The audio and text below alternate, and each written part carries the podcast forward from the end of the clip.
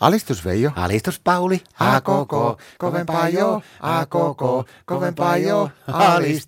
Tervetuloa Sanko Joukona. No nimetten kotikiusattujen viikkokokoukseen Veijo. Kiitos Pauli. Miten teillä tämä uusi vuosi on lähtenyt käyntiin? Onko, onko, onko pitänyt sulle ja Martalla kaikki tämä uuden vuoden luppa? No mä en ole ihan varma vielä Marta Uuenvojen luppauksesta, pitääkö se?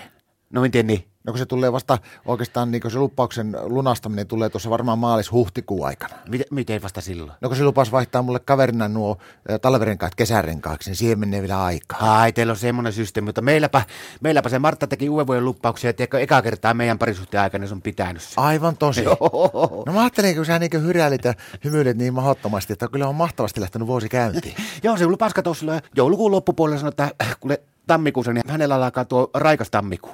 Mikä? Raikas tammikuu. Tarkoitatko niinku raitistammikuu? Ei, Eikö raikas tammikuu? Ei sillä mikään raitis tammikuu. Kyllä sitä punaviiniä kiskoo sillä aikaa aina ennenkin oli kuu mikä hyvä.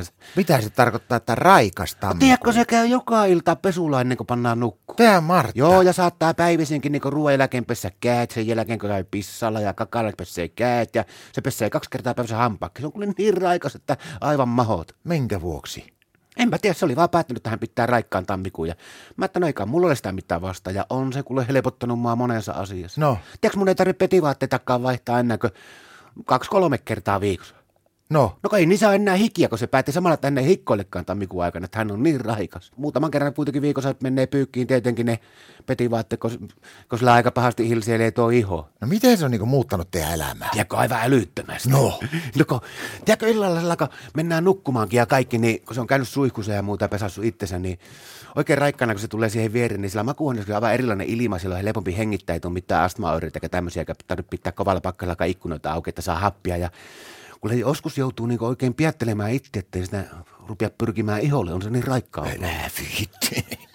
Mutta kyllä se meidän Martta on kans, kuule, kyllä se on aika hyvin niinku ajassa kiinni ja yhteiskunnassa. Se, se myönsi kuule mulle kansalaispalakan. Miten se Martta semmoisen pystyy myöntämään? Sehän on yli 500.